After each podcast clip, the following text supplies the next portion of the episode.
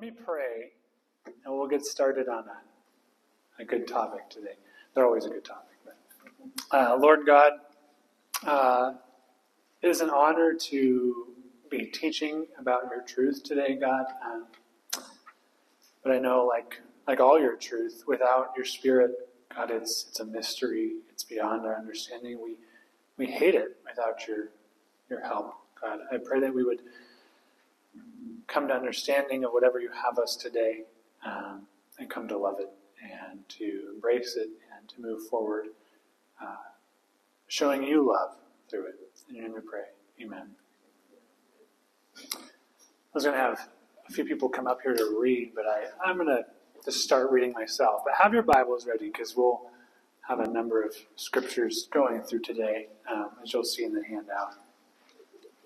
Uh, so as Dave has been going through, we have the um, unsaved Christian, right? This book, if you haven't gotten it yet, there's maybe a few copies in the um, fellowship hall, but he's been talking about many different things. Last week was kind of those um, barriers to get through to reach the unsaved Christian. Today is another barrier, so to speak, but it's kind of the main barrier that we run into in the church uh, false assurance. So let me start off. These aren't on your sheet. We're reading a few passages Matthew 7 13 through 14.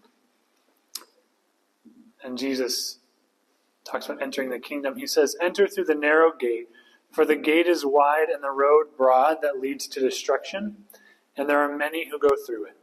How narrow is the gate and difficult the road that leads to life, and few find it. And then we move to Matthew 13, 18 through 23. So listen to the parable of the sower. When anyone hears the word about the kingdom and doesn't understand it, the evil one comes and snatches away what was sown in his heart. This is the one sown along the path.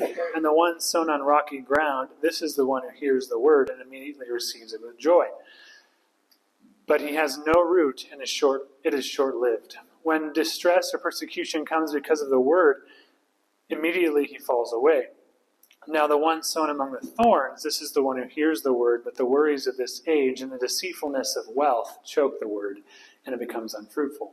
But the one sown on good ground, this is one who hears and understands the word, who does produce fruit and yields some a hundred, some sixty, some thirty times what was sown. And then Matthew 13 will stay there and go to 24 through 30. And then he presented another parable to them. The kingdom of heaven may be compared to a man who sowed good seed in his field. But while people were sleeping, his enemy came, sowed weeds among the wheat, and left. When the plants sprouted and produced grain, then the weeds also appeared. The landowner's servants came to him and said, Master, didn't you sow good seed in your field? Then where did the weeds come from? An enemy did this, he told them. So do you want us to go and pull them up? The servants asked him. No, he said, when you pull up the weeds, you might also uproot the wheat with them. Let both grow together until the harvest. At harvest time, I'll tell the reapers, gather the weeds first and tie them in bundles to burn them, but collect the wheat in my barn. So just listening, reading along with those passages, what do you what do you think of about false assurance there? Just blurt it out. It's not up to me to figure out their assurance, it's up to God. Yeah. Would you say that everyone among us is then assured of salvation? Do we know if everyone is saved among us? No, we don't know. Might no. good, might not. Um, that's the hard part. But leaving it to Him while we're doing what we should be doing is the hardest. Yeah. And from the, the chapter six in this book, Unsaved Christian, Inserra ends with some questions at the end. One of me asks, if someone asked you how you know you are a Christian, what would you say? Someone give me your answer. Yeah. I think this is from like navigators type material that uh, I remember learning. Um, God promises that like the work of the Holy Spirit in your own life or maybe it was like the Holy Spirit in you, and then your Hmm. So the difference of those three things. Change life, the Spirit in you. Yeah. Yeah, anyone else? Your desire to know more of God. Your desire to know more of God. That's not of you, but it's Yeah. Right? Especially if you had no desire beforehand, and like Ben said, it should be a changed life. And you probably talk about your sinfulness, your lack of desire, then your, repent, your repentance, transformation, and the work of Christ, right? We wouldn't just talk about, oh, I said something at some age. Um, I have this Sproul quote, quote, which I think fits. He says, Some profess faith and some persevere until their deaths. Other professing believers later fall away, revealing that they never truly had faith to begin with. That's pretty sobering, right? I was talking to, to Jack about this yesterday, and, and he reminded me, like Jeff says almost every week, just because you're here doesn't make you a Christian. And I'm sure many of us have seen people who have, have gone that way that they were walking with and then they fell away. And that's hard to deal with. Um, so, Inserra, in his book, calls these uh, the rites of passage. And I, I put a question mark on there. What are these, the rites of passage? And we talked about some barriers last week, but even in the church, I remember, um, I think it was Dale last week said there's plenty of people we can think of unsaved out there who are saying, oh, yeah, I'm a Christian. I go to church on Christmas and Easter. What about those who go every single week and they don't know the gospel? So, what are these rites of passage? And, and I didn't put these on the handout, but I thought some ones we all might think of, like, we raised him right, or she asked Jesus into her heart at age nine, or we had him baptized as a baby, or she grew up in a Christian school like the rest of our kids, or he made a public profession of faith in front of the church, or she leads music every Sunday, or they send their kids to a Christian school, or they led youth ministry for years. Does any of these on their own make anyone a Christian? Anything else that you can think of? Any any of you had a situation with someone you knew and maybe even were close with that walked away? Yeah. You said they're a good person. That's all you're hanging on, right? I mean, it's it's easy for us to sit there and hope that God will bring them back, and I think Scripture does speak to that. We'll get to that, but um, just because they were doing good things doesn't make them a believer. 1 John two nineteen. If you look with me there. Don't worry, I'll get some of you reading. I just make sure I don't take too long here. 1 John 2 19 says, They went out from us, but they did not belong to us. For if they had belonged to us, they would have remained with us. However, they went out so that it might be made clear that none of them belongs to us.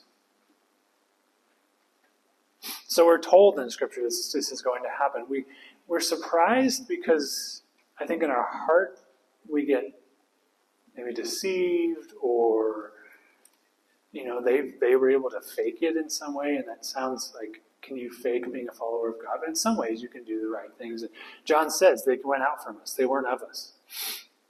Um, if we can have people get ready one person to read john 13 21 through 30 matthew 24 9 through 13 you can see the verses there just grab one and be prepared to read it um, we'll talk about these rites of passage. So the first one I didn't get from um, Inserra's book, and I'll, I'll write these down so even better following along here. But the first rite of passage is this. We're not surprised by. I'm sorry, this whiteboard is too short for me. False confession. Right? It's that um, nine years old, you, you give your give your heart to God, and not that that can't be genuine. I'm sure you have instances where some of you had that, and it was genuine. Um, but how often can we rely on that, right? Anyone remember their decision to follow Christ and what that was like? You don't have to share, but um, they can be genuine. But we can't just say, oh, that decision saved someone. I think sometimes get caught up in the moment. Yeah, In revival, somebody comes forward, then other people all sudden people start coming up and going, yeah, and then later on, they just completely forget about it and walk away. yeah. They get caught up in the moment. That's good. It's emotional. And, and emotions, God is a God of our emotions and our thoughts. It can be genuine, but oftentimes it is just they're not calling into repentance and, and things like that. Um, did anyone grab John 13, 21 through 30? Yeah, go ahead. Read aloud. John 13, 21 through 30. When Jesus had said these things, he was troubled in spirit and testified and said, Most assuredly I say to you, one of you will betray me. Then the disciples looked at one another, perplexed about whom he spoke. Now there was leaning on Jesus' bosom one of the disciples whom Jesus loved, Simon Peter. Therefore, uh, Simon Peter therefore motioned to him to ask who it was of whom he spoke. Then, leaning back on Jesus' breast, he said to him, Lord, who is it? Jesus answered, It is he to whom I shall give a piece of bread when I have dipped it. And having dipped the bread, he gave it to Judas Iscariot, the son of Simon. Now, after the piece of bread, Satan entered him. Then Jesus said to him, What you do, do quickly. But no one at the table knew for what reason he had said this to him. For some thought, because Judas had the money box, that Jesus had said to him, Buy those things we need for the feast, or that he should give something to the poor. Having received the piece of bread, he then went out immediately, and it was night. So then he had gone out, and he said, Now the Son of Man is glorified, and God is glorified in him. Oh, I read for you. That's okay. So the classic example of one who was among and was not of, right? Judas. And what are the disciples' response there? They're they're still confused why any of this is happening. He leaves and they're like, "Oh, he's going to go prepare for our feast." They're surprised he's not of them, even though Jesus was trying to make it more clear. Um, so it's no wonder many of us can be surprised when someone's of us and yet not actually of us. difficult denial. I mean, you know, you like somebody go out and shoot a bunch of people. The first thing all his friends say? There's no way it could have been. He was a good guy. He definitely was. Yeah, we get we get duped into denying it that they could be that sinful. We, and and let's be real, we can be duped into not denying that we can be that sinful. Um, we were reading a table talk this week where they said, "Look, when any of us sins, we're betraying Jesus. So let's not put ourselves too high and mighty, but but a betrayal that walks away, like Judas's, can also happen." And then um, anyone have Matthew 24, 9 through 13? Yeah, go ahead, Steve. Then they will deliver you up to tribulation and put you to death, and you will be hated by all the nations for my name's sake. And then many will fall away and betray one another and hate one another. And many false prophets will arise and lead many astray. And because lawlessness will be increased, the love of many will grow cold. But the one who endures to the end will be saved. I think that's it, yeah. So when persecution comes, when the fire is, is at your feet, um, and Judas, Judas was in a comfortable situation, but being bribed by all sorts of money, and, and obviously we know that the devil entered him. Um, but the one who perseveres is the one, not not just the one who makes a decision. That decision can be genuine, but if it doesn't follow up with the persevering faith, and we'll talk about perseverance of the saints, then we can't uh, fully rely on it. Any other thoughts on false confession? Okay, the second one, and I actually got from another book. Um, I'm going to put a plug for this book. There's a few more copies in the bookstore. Uh, Marks of the Messenger by Mack Stiles. It was a discipleship book last year. Also about evangelism, just a little bit more like broad, not the same type as Inserra's book. Um, but we'll talk about the chapter in here that I'm going to kind of expand on. But he has two others. Um, not surprising. Number two here, moralism. It's a rite of passage, right? And then three, which we've been touching on a lot. I don't. I won't, I won't skip the verses. Um, cult- cultural adoption.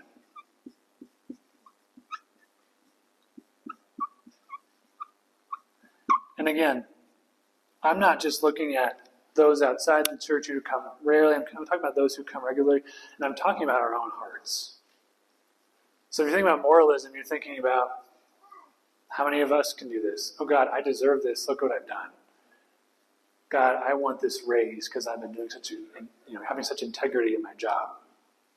Or my child should be saved, Lord, because I taught them everything they should know. Why aren't you giving us this? And many people can take that as their own salvation. I've done this, I've done that, I've taught Sunday school. Anyone, uh, did anyone grab Luke 18, verse 11? Go ahead, Tess. The Pharisee, standing by himself, prayed thus God, I thank you that I'm not like other men, extortioners, unjust, adulterers, or even like this tax collector. You can read the 12 too there. I fast twice a week. I give tithes of all that I get. Yeah. Anyone find themselves to be the Pharisee there? And what does Jesus say about that situation?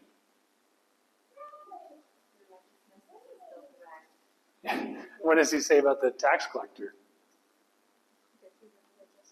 He walked away justified because his heart was for the Lord, not the one boasting about their works.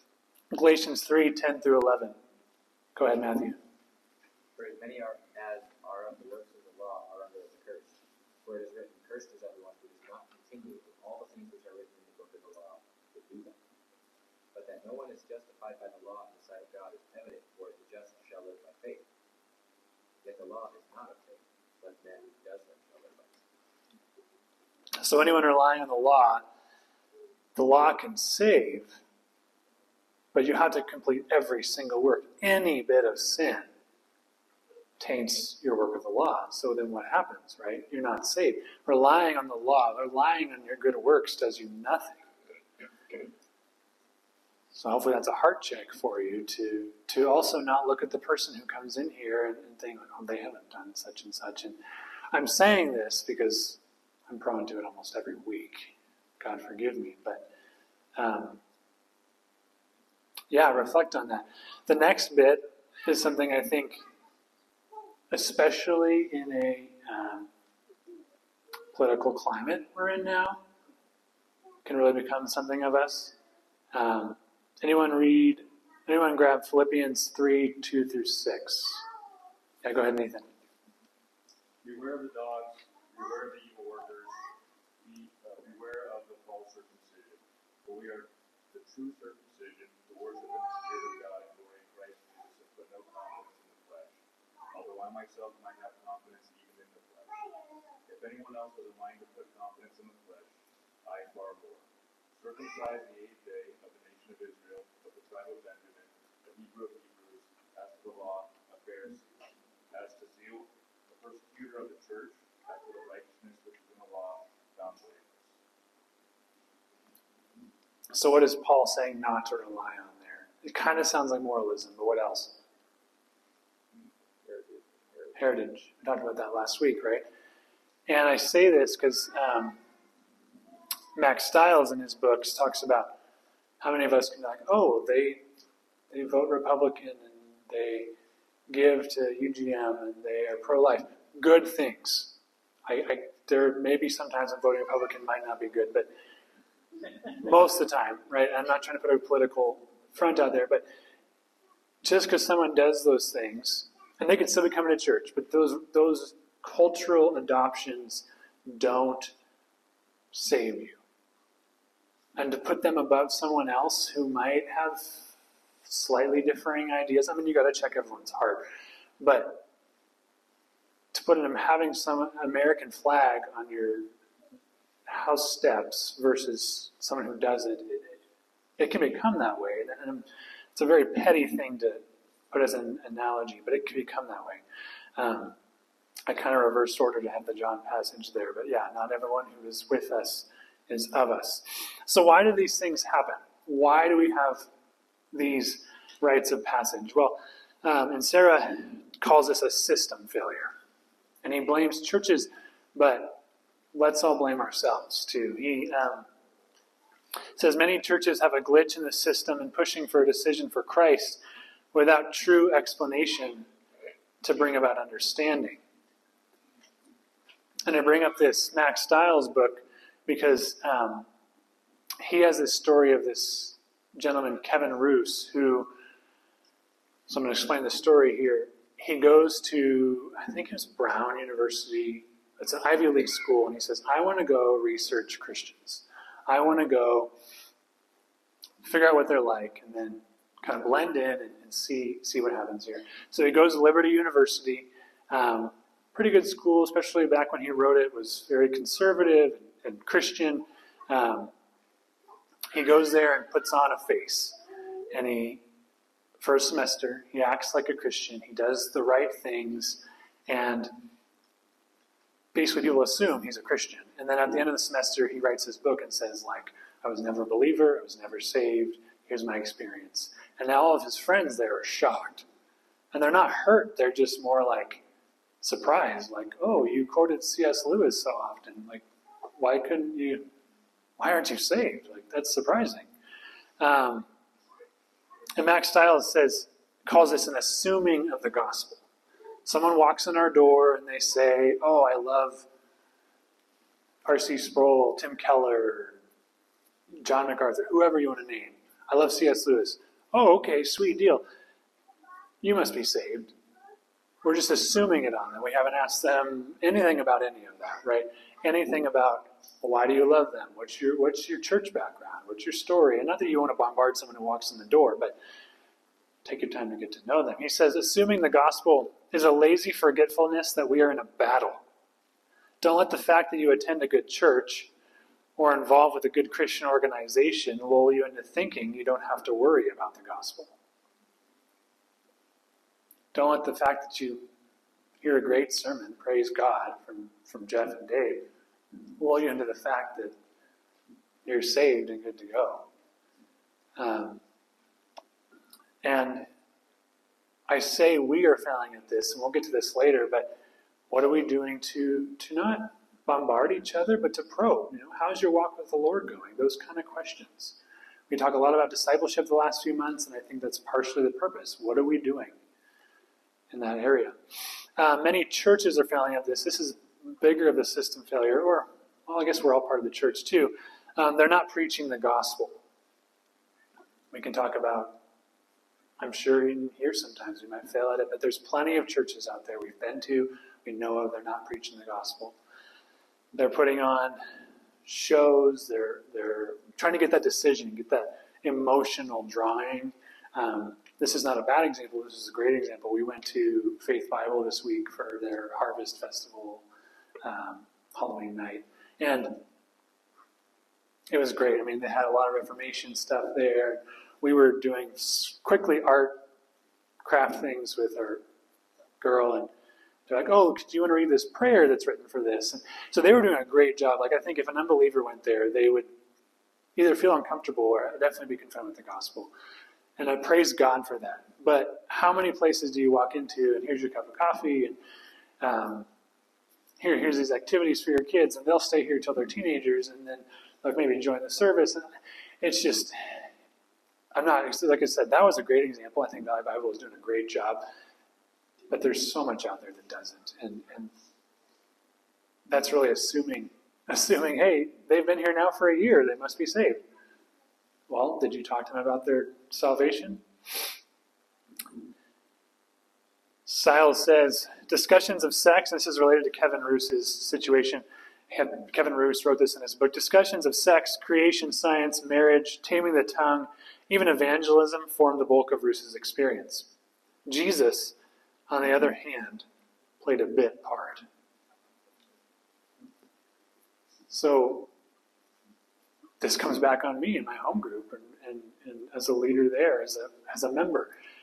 Are we just talking about, hey, let's get our life in order, let's do the moral things? We're talking about what has God done for us to allow us to do the moral things? Are we getting to the cross, the resurrection, the hope of our salvation, and what that means to us, like like Ben said, and, and I think someone else who said the transformed life. Oh, Barry said it. Wanting to know God more versus just wanting to know God's purpose for me in my next job. And I say these sarcastically, but I've been there. And and you, you, we repent for those things. So what do we do instead? What do we what do we look for in someone? We don't bombard them, right? But we look for marks of genuine conversion. So feel free to answer this question. How do we tell if someone has genuine fruit? We've answered some ways, but give me some more answers if you want. Seeking that, there should be a recognition of our need and sin in our life, Yeah, and confession and repentance. yeah. A, a recognition of sin and confession and repentance. Humility, Life transformation. life transformation, Will we nullify our love another? and love for the church, love for the saints. Not just consumer church. Oh, I didn't like that Sunday service. I'm going to the next one. I've been there too. Oh, God forgive me. Yeah, so what is it not? Kevin Roose um, talked again about his liberty experience. He says, I managed to convince most of these guys that I was a strong, faithful, and evangelical.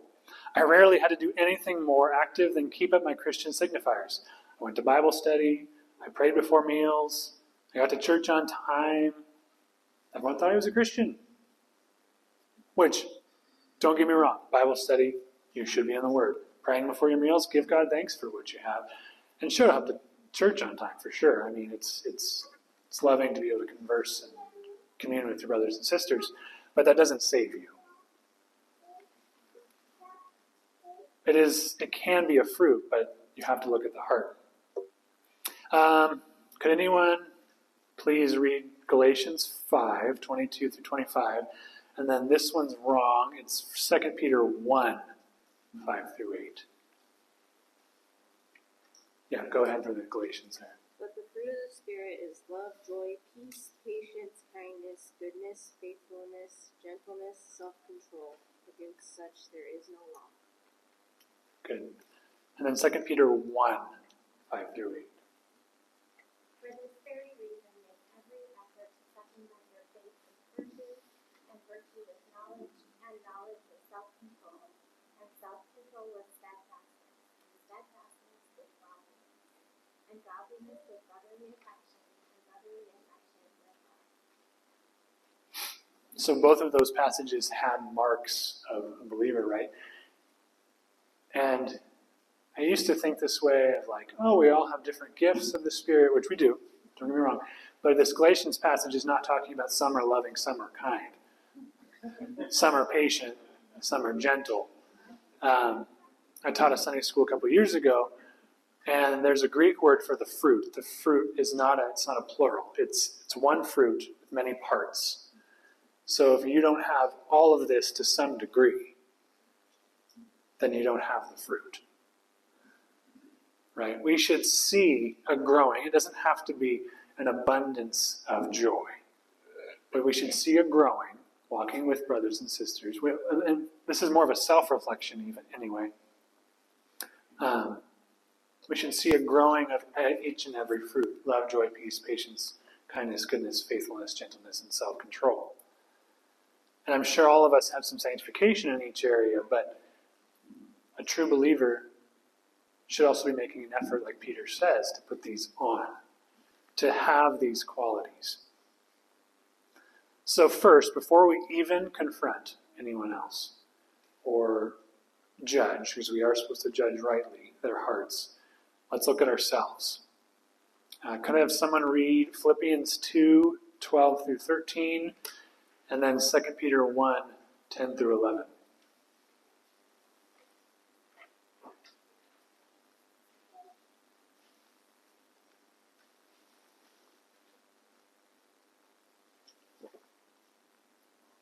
Yeah, go ahead, Nathan.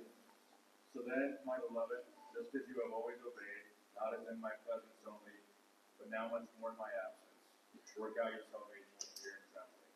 For it is God who is at work in you, both to will and to work for his good pleasure. Good. And Second Peter. Go ahead, Abby.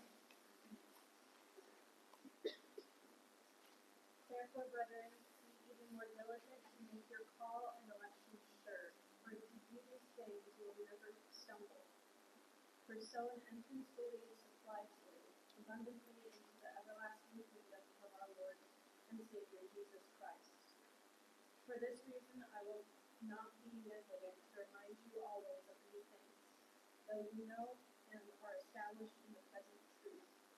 Yes, I think it is right, as long as I am in this tent, to stir you up by reminding you.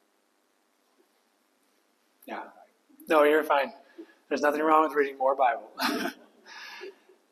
so, what do we do here, right? I think, especially in a Reformed teaching church, perseverance of the saints, these verses are calling us to, to work.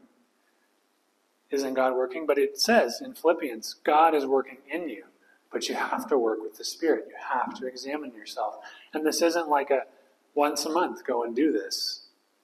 These are commands for a daily working it out. I know I never was under the preaching of Bill Farley, but I know a common thing I've heard people say he said was preach the gospel to yourself every day. Remind yourself that you're a sinner, that you need to repent, that Christ took care of your sins, and that therefore you're saved and you can walk in goodness. And then how do we examine others? I think the easiest way to do it is, is to look for the fruit. Um, I will read, give you great volunteers a break here. Matthew 7, 15 through 20. Be on your guard against false prophets who come to you in sheep's clothing, but inwardly are ravaging wolves. You'll recognize them by their fruit. Are grapes gathered from thorn bushes or figs from thistles? In the same way, every good tree produces good fruit, but a bad tree produces bad fruit. A good tree can't produce bad fruit, neither can a bad tree produce good fruit. Every tree that doesn't produce fruit, good fruit, is cut down and thrown into the fire. So you'll recognize them by their fruit. And I think so much of the time we're looking for fruit and we see it and we're convinced. And this is not a time for this, but there is a portion of the scriptures that do say, assume, I mean, it says in uh, 1 Corinthians, assume the best of your brothers and sisters. But it also says, and we'll get to that, you know, probe a little bit. So, you know, assume that the fruit you see is genuine, but you should see that fruit continuing. You shouldn't see it rot. Any thoughts on this, examining ourselves or examining others? Yeah, Kelly.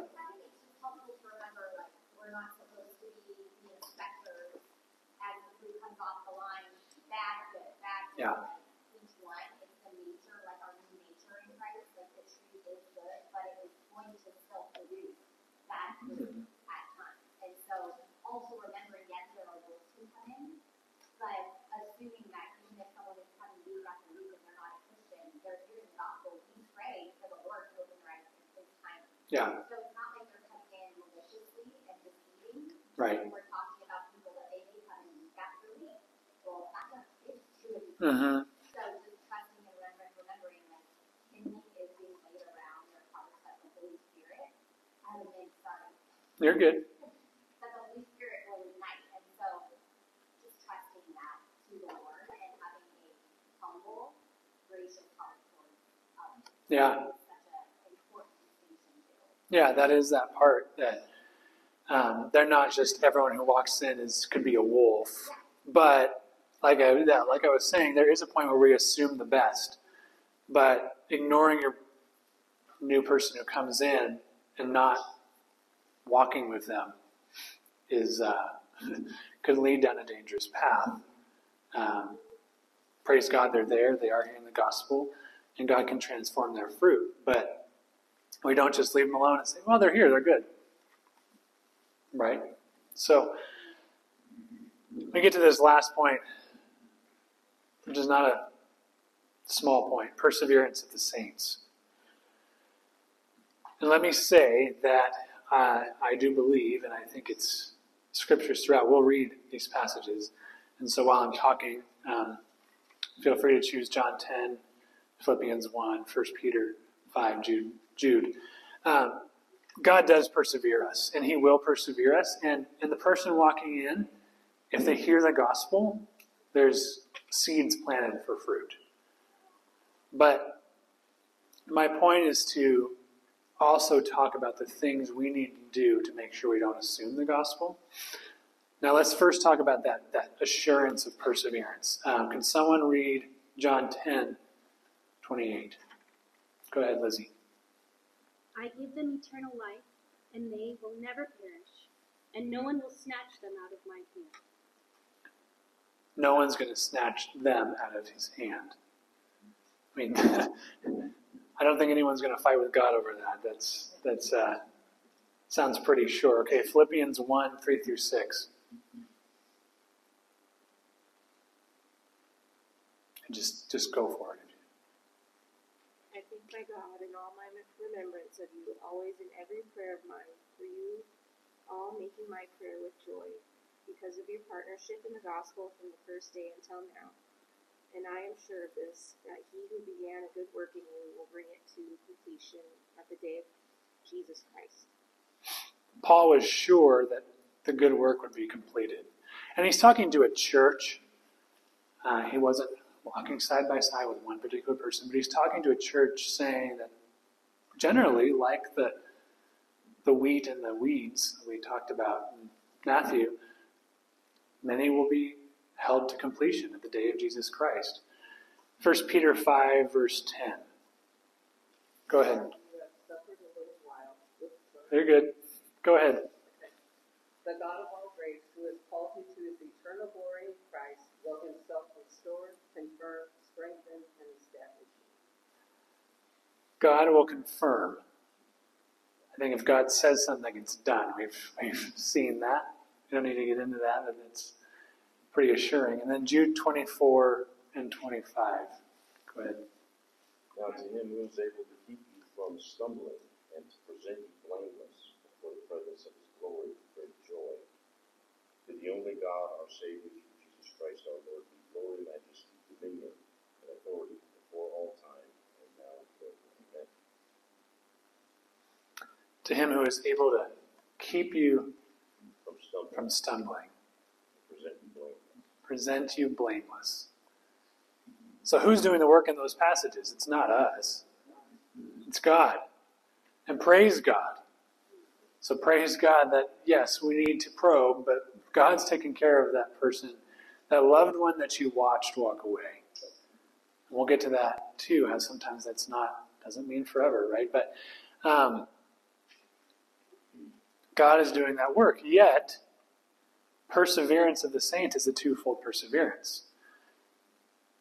We must persevere. We read Matthew 24. It says, Those who are saved will persevere to the end. Um, I'll read Romans 2 6 through 7 if someone can grab Galatians and Revelation there. So I'll pull up Romans.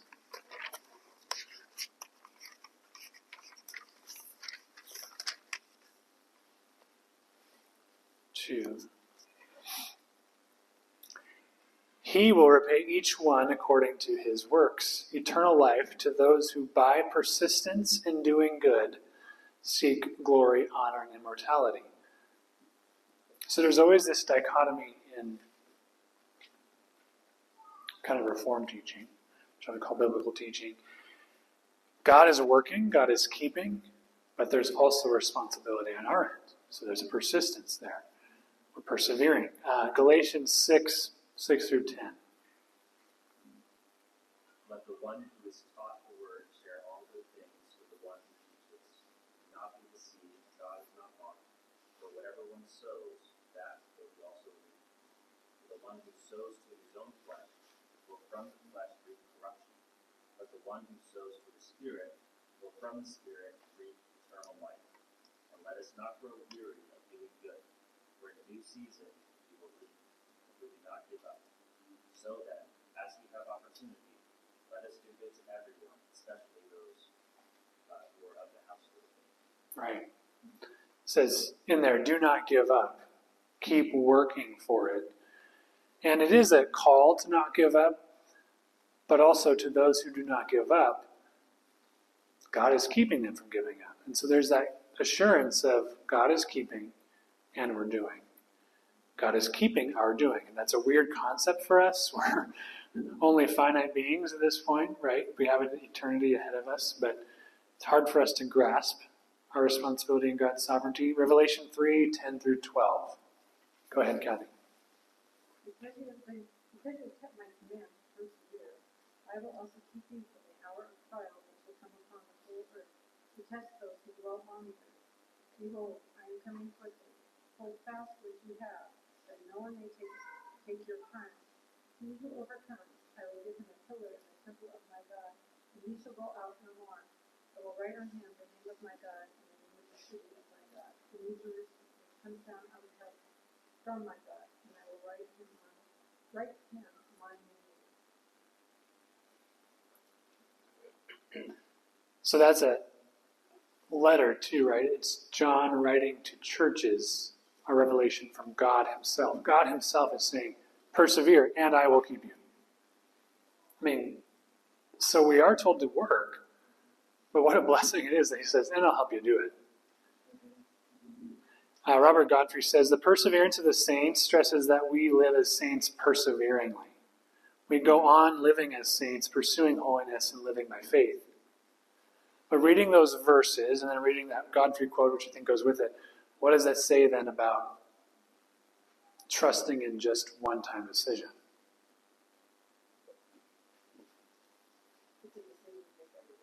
It's an everyday decision. It's not just a one day of your many thousand day life. Yeah. It's like that works is profession of our faith rather than works to be saved. Yeah. Yeah, you can't trust in the works to save you, but they do show your salvation and they will continue, right? What does that continuance mean? And I, I don't want to leave not talking about those who may come back. We'll get to that. But um, how does God do this? He provides a way for the perseverance. I know it, we said He'll persevere you, but I thought these were kind of comforting too. I'll pull up these Corinthians passages if someone could go to Ephesians 1 for me. 2 Corinthians 3 17 through 18.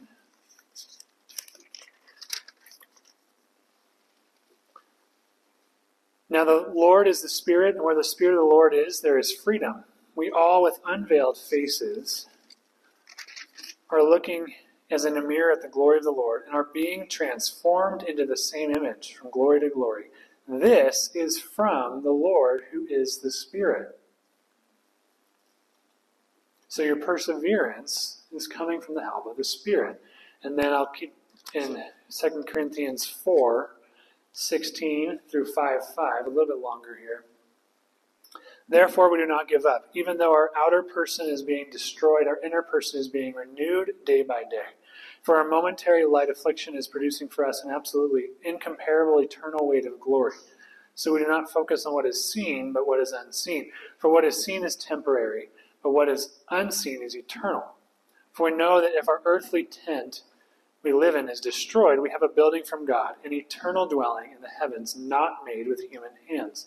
Indeed, we groan in this tent, desiring to be put on our heavenly dwelling, since when we have taken it off, we will be found naked. Indeed, we groan while we are in this tent, burdened as we are, because we do not want to be unclothed, but clothed, so that mortality may be swallowed up by life. Now, the one who prepared us for this very purpose is God, who gave us the Spirit as a down payment. So God prepared us to persevere by the Spirit. Ephesians 1 11 through 14. Can someone read that one? Go ahead. In him we have obtained an inheritance, having been predestined according to the purpose of him who works all things according to the counsel of his will, so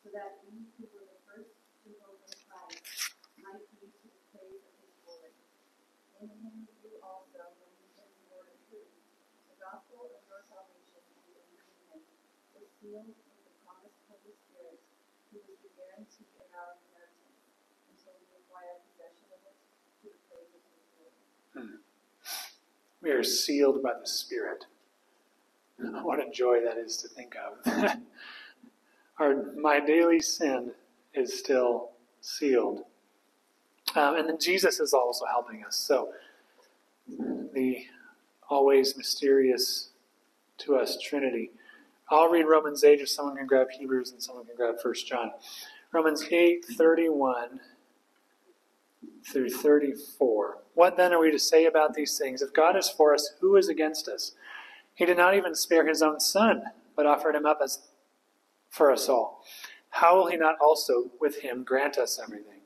Who can bring an acu- accusation against God's elect? God is the one who justifies. Who is the one who condemns?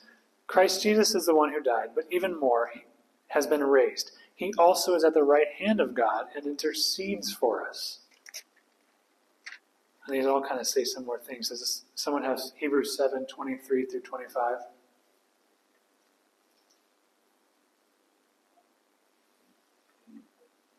Go ahead, Tess. The former priests were many in number because they were prevented by death from continuing in office. But he holds his priesthood permanently because he continues forever. Consequently, he is able to save to the uttermost those who draw near to God through him, since he always lives to make intercession for them. And then 1 John 2, verse 1. Go ahead, Steve. My little children, I write these things to you so that you may not sin. But if anyone does sin, we have an advocate with the Father, Jesus Christ, the righteous. So, yeah, the high priests back in Israel's day, right, they would bring forth the sacrifices and atonement toward God daily, regularly. Now, it's not done here on earth, it's done by the one who's already done it. And he's so we have the Spirit to help us, and we have Jesus interceding for us. It doesn't sound like we're, if we're truly God's, like we're going to fail. But if this is the case, how do we respond? What is the work that we are called to in persevering? How do, how do we persevere? Um, even us, I say us, I think we can all can have an assurance of salvation. I think there's a feeling in that. And um, I'm more here to probe in our own hearts.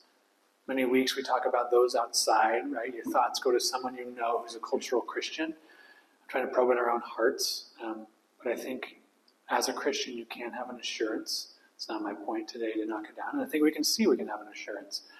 Um, but we should respond in ways to continue in that perseverance. Uh, Harry Reeder, uh, he died less than 24 hours after Tim Keller this year, just great pastors dying. He wrote this, um, they published it in Tabletalk last month. He talked about being having a seared conscience. He talked about even as a Christian, we can go through sear- seasons where our conscience is seared, or we want nothing to do with God, whether it's days or even a couple years. Um, he talks about the way we are brought back is through the Word of God, is through the Spirit, and through others. And there's a, a, a doctrinal teaching of the means of grace. So you can get into this works and think God's telling us to work. We must have something to do with this salvation. But if we believe that God is sovereign, then He's also sovereign over the means, the things that keep us in the faith, right? Um, so there's four. I don't have an eraser, but I'll try to fit things on the board here. Uh, what is one way? What's a means of grace? If, and if you need an explanation, a means of grace are things that help us commune with God. Prayer. Prayer. That was the first one. Good. And while we're going through these, feel free to grab a, one of those passages there. Um, what's another one? Forgiveness. The word. The Word. Yeah. My second blank there was Scripture. Let me make sure. I don't want to mislead you.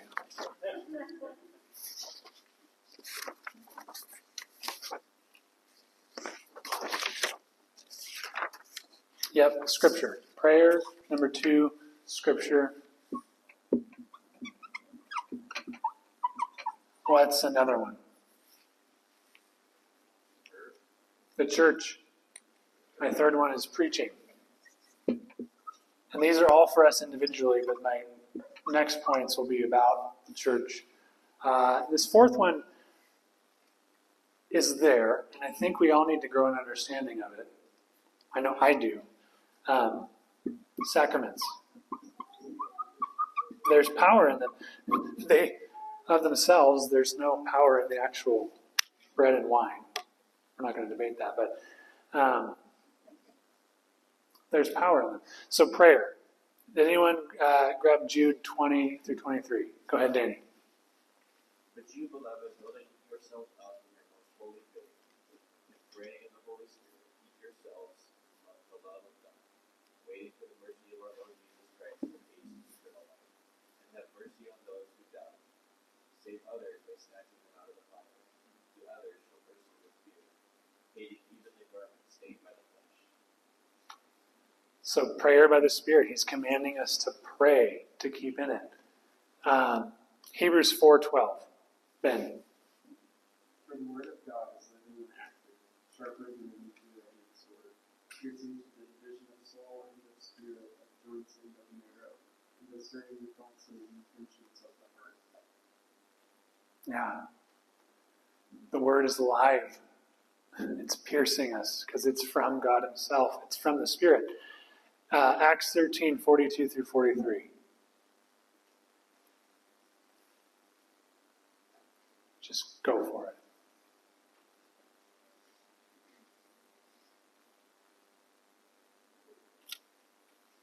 Everyone else who thinks that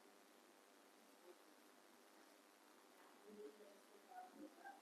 We need to love and convert to all the all of us. Who, as it grows and turns us, continue to praise God.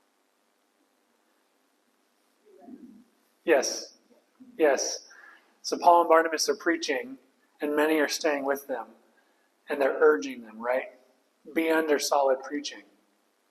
It convicts you, it urges you to keep going, just like communing with God and reading His Word does. And then um, 1 Corinthians 10 16 through 17. The cup of blessing that we bless, is it not a participation in the blood of Christ? The bread that we break, is it not a participation in the body of Christ? Because there is one bread, we who are many are one body, for we all partake of the one bread.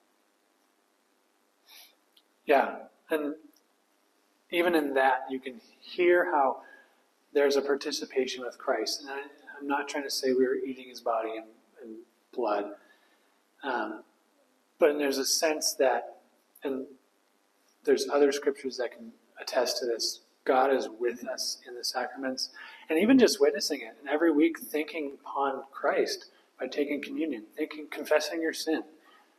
That's something that's persevering. And then even if you're baptizing, so, well, you're watching someone get baptized, you're seeing their confession, their rebirth, their symbol of rebirth through baptism. Or if you were baptized, you're confessing this new birth. So there's power in that. There's something that reminds you of who you are in Christ Jesus. It helps you persevere.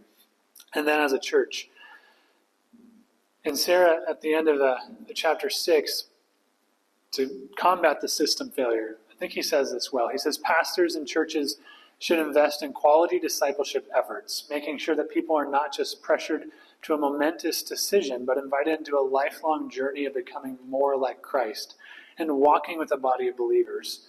And out of this, who continue to hear and understand the gospel and bear fruit in repentance. So there's that bearing, there's that doing, there's that continuing. Um, I will do Matthew 28, and I'll also grab the um, last couple. If someone could grab Hebrews 3 and 2 Timothy 1.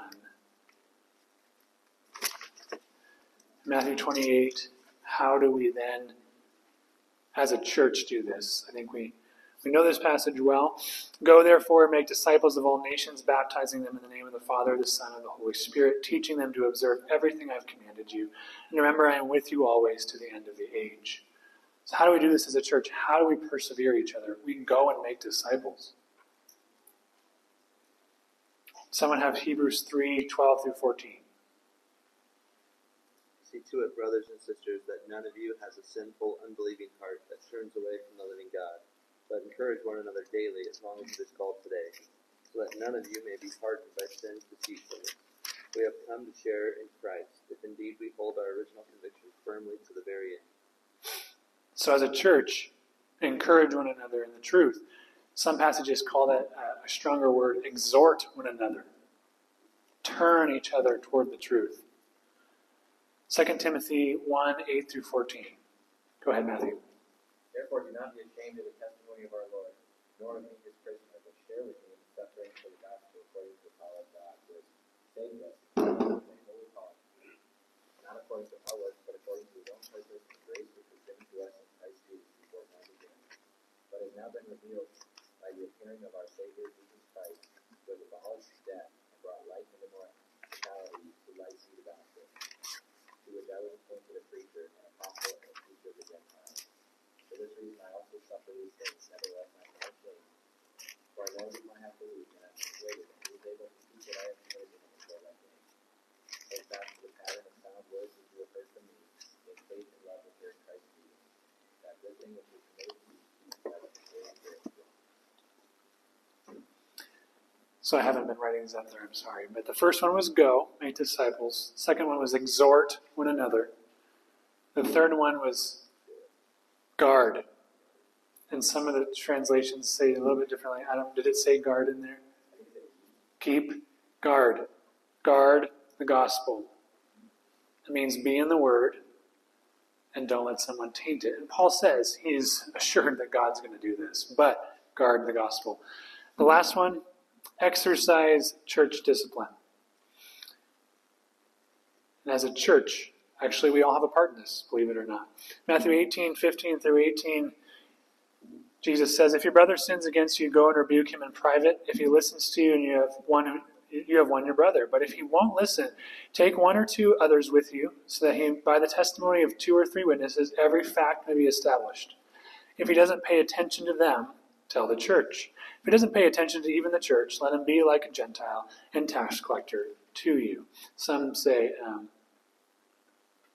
unbeliever in some translations. That's not calling the church leaders to do it. It's saying, go to your brother and sister and bring the body. And here's why. So we talk about those who fall away. Are they coming back? We talked about there are seasons of a seared conscience. But if we go to 1 Corinthians, Paul talks a little bit about church discipline as well. He says, When you are assembled in the name of our Lord Jesus, and I am, and I am with you in spirit, the power of our Lord Jesus, hand that person over to Satan for the destruction of the flesh, so that his spirit may be saved in the day of the Lord. So the Apostle Paul is telling you if you exercise church discipline, and really if you do a lot of these things, even to those who seem to have fallen away, we can't judge who or how or when or if they will, but we're just called to do this so that they may be saved. So, takeaway points on this. I need to wrap up. I know we're trying to be timely with these Sunday schools. Don't trust in rites of passage for anyone, even yourself. Preach the gospel to yourself first and to others. May have gotten those out of order. I'm sorry.